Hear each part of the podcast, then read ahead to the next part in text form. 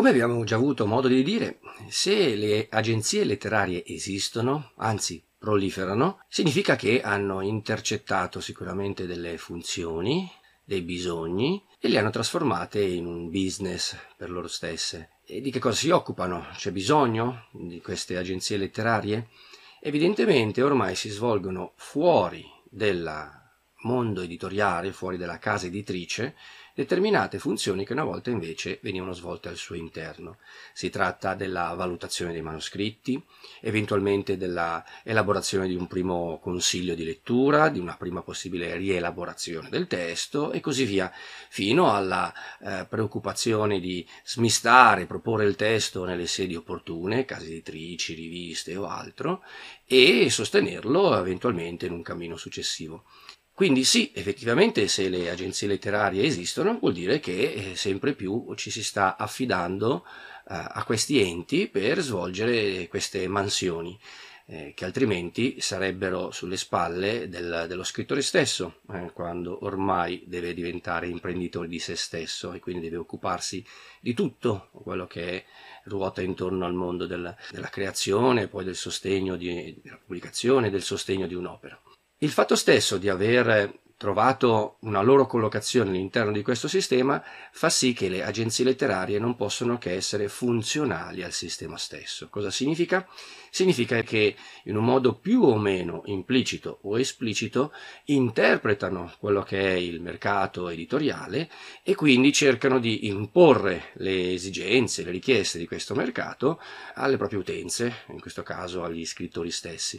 Se una volta in Italia gli scrittori avevano una chiara e determinata committenza diretta, eh? quindi magari il signore e, e all'interno della corte lo scrittore, eh, o la Chiesa o qualunque altra forma di autorità in qualche modo nella società, e questo non poteva che essere un limite per la libertà dello scrittore, adesso ci crediamo come scrittori molto più liberi, ma in verità questa committenza, anche se si è eh, suddivisa in mille rivoli, si è complicata in tante trame e sfumature, ancora esiste. In qualche modo è non tanto il pubblico reale, ma una specie di fantasma del pubblico che si impone, che detta legge in termini editoriali. Ovviamente, parlando di agenzie letterarie, apriamo un campo uh, sterminato e vasto, la costellazione sarà piuttosto diversificata. Possiamo immaginarci grandi agenzie letterarie che si occupano degli autori maggiormente affermati, di prestigio, magari se li contendono, sono dei contratti, e che si occupano effettivamente della, della pubblicazione delle loro opere, le curano eh, anche in una fase poi successiva di promozione dell'opera stessa. È uno scenario vagamente americano al quale ci siamo abituati attraverso eh, la scrittura, i racconti o magari anche i film che ci hanno narrato di questo mondo. Noi che rispetto agli Stati Uniti siamo un po' più provinciali, nobilmente provinciali, abbiamo una miriade di piccole agenzie che sono sulla rampa di lancio e che quindi cercano di affondare la loro presa nel mondo editoriale in modo molto più, più capillare. Vale a dire che si tratta di intercettare il grande desiderio così ampiamente diffuso da parte di tanti di scrivere e di avviare una carriera di scrittori per trasformare questi desideri in un business salvandoli ovviamente in gran parte dalla vanity press, dall'autopubblicazione, per nobilitarle in qualche modo, letterariamente appunto, e nel contempo ovviamente guadagnarci qualcosa. Dicevo appunto che non si può fare di tutta l'erba un fascio. Accanto alle agenzie letterarie che si occuperanno appunto degli autori più o meno affermati o che hanno la capacità anche di accogliere esordienti, di intuirne il talento, e poi davvero di proporlo nel mondo editoriale, molte altre agenzie letterarie si occupano delle opere in fieri anche in un modo un po' più grezzo, vale a dire offrono servizi che possono andare dalla lettura critica del testo per avviare qualche consiglio eventualmente prettamente letterario, fino a mansioni ancora più basiche, come per esempio la semplice correzione grammaticale di un testo. Tutto questo ovviamente a pagamento. In attesa di algoritmi sempre più sofisticati per rendere efficiente questa macchina o dell'intelligenza artificiale che ovvierà a molte di queste mansioni, capite bene che le agenzie letterarie, malgrado anche le nobili intenzioni, finiscono almeno a livello strutturale per mantenere lo stato delle cose. Peraltro anche sulla base di un determinato equivoco. Prima parlavo del fantasma del pubblico. Vale a dire, ci si affida a quella che è la narrazione dominante, all'idea di successo che ci facciamo a seconda delle mode, dei casi editoriali, delle novità del momento, con la presunzione di poterli riprodurre e riproporre. In verità chi si occupa in ambito editoriale sa benissimo che, dato un successo, un caso, non si hanno sicurezze poi nel poter riproporre allo stesso modo un altro autore, un altro libro e ottenere un successo almeno analogo.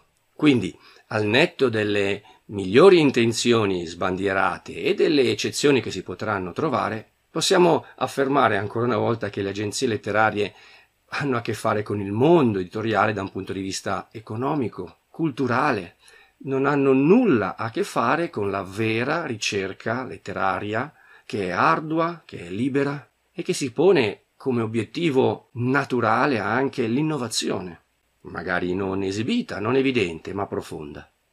Sogniamo sempre come scrittori di poter avere un interlocutore all'altezza per le nostre opere, un altro scrittore nel migliore dei casi, qualcuno che possa davvero intendere la nostra opera, consigliarci, entrare nel cuore profondo dell'officina letteraria che ci siamo creati. Ma molto spesso ci troveremo a che fare con persone di buona cultura, forse ancora con un certo retroterra umanistico, ma in gran parte assoggettati alle leggi del mercato. E ve lo dimostro citandovi una risposta ricevuta da un caro amico proprio da un'agenzia letteraria. Gentile mm, amico di Andrea Temporelli, grazie anzitutto per averci sottoposto il suo progetto. Si tratta di un'opera complessa da registro alto, come osservava il comitato del Calvino. Purtroppo il nostro timore è che la sua natura ibrida lo renda un testo di difficile collocazione per il contesto editoriale italiano attuale. Quindi, nonostante la grande validità del testo, dobbiamo quindi informarla che non possiamo procedere con una rappresentanza. La ringrazio per la pazienza e per la disponibilità, colgo l'occasione per augurarle bla bla bla bla bla bla. A questo punto possiamo chiederci eh, semplicemente l'ipocrisia di questo testo a chi sia indirizzata. Perché se è indirizzata verso l'autore dell'opera, ebbene, non può non salire un po' di indignazione. Ma come? Mi dite che la mia opera ha una grande validità letteraria e poi mi liquidate? Allora non prendetemi in giro, verrebbe da dire. Scrivetemi perché il mio testo non è ancora sufficientemente valido. Ditemi quali sono i criteri, quali sono le caratteristiche che lo rendono effettivamente un testo non facilmente interpretabile, dimostratemi che questo non sia un valore che in qualche modo il mercato stesso non possa assumere e così via. Ah già, abbiamo dimenticato che una scheda di lettura approfondita, un po' più dettagliata, costa. E allora veniamo spesso liquidati con una risposta standard. Ma c'è anche un'altra possibilità, è che l'ipocrisia non sia rivolta all'autore, ma sia rivolta all'agenzia letteraria stessa. Non ci si rende conto, forse, del meccanismo entro il quale ci si è incistati pienamente. Ovvero si è alzata bandiera bianca.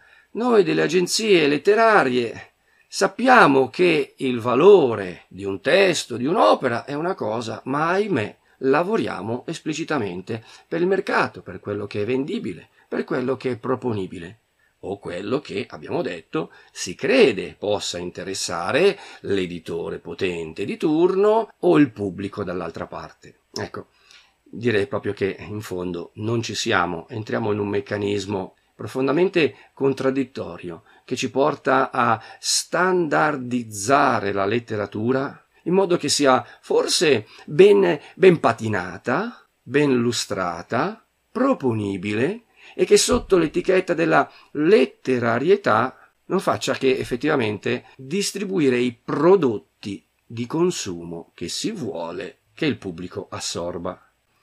E allora concluderei con una citazione di Flannery O'Connor, che in un suo bel testo che si intitolava ragione- Un ragionevole uso dell'irragionevole, a proposito delle agenzie letterarie, diceva sano principio quello di non accettare mai consigli da un agente, a meno che non si tratti di soldi.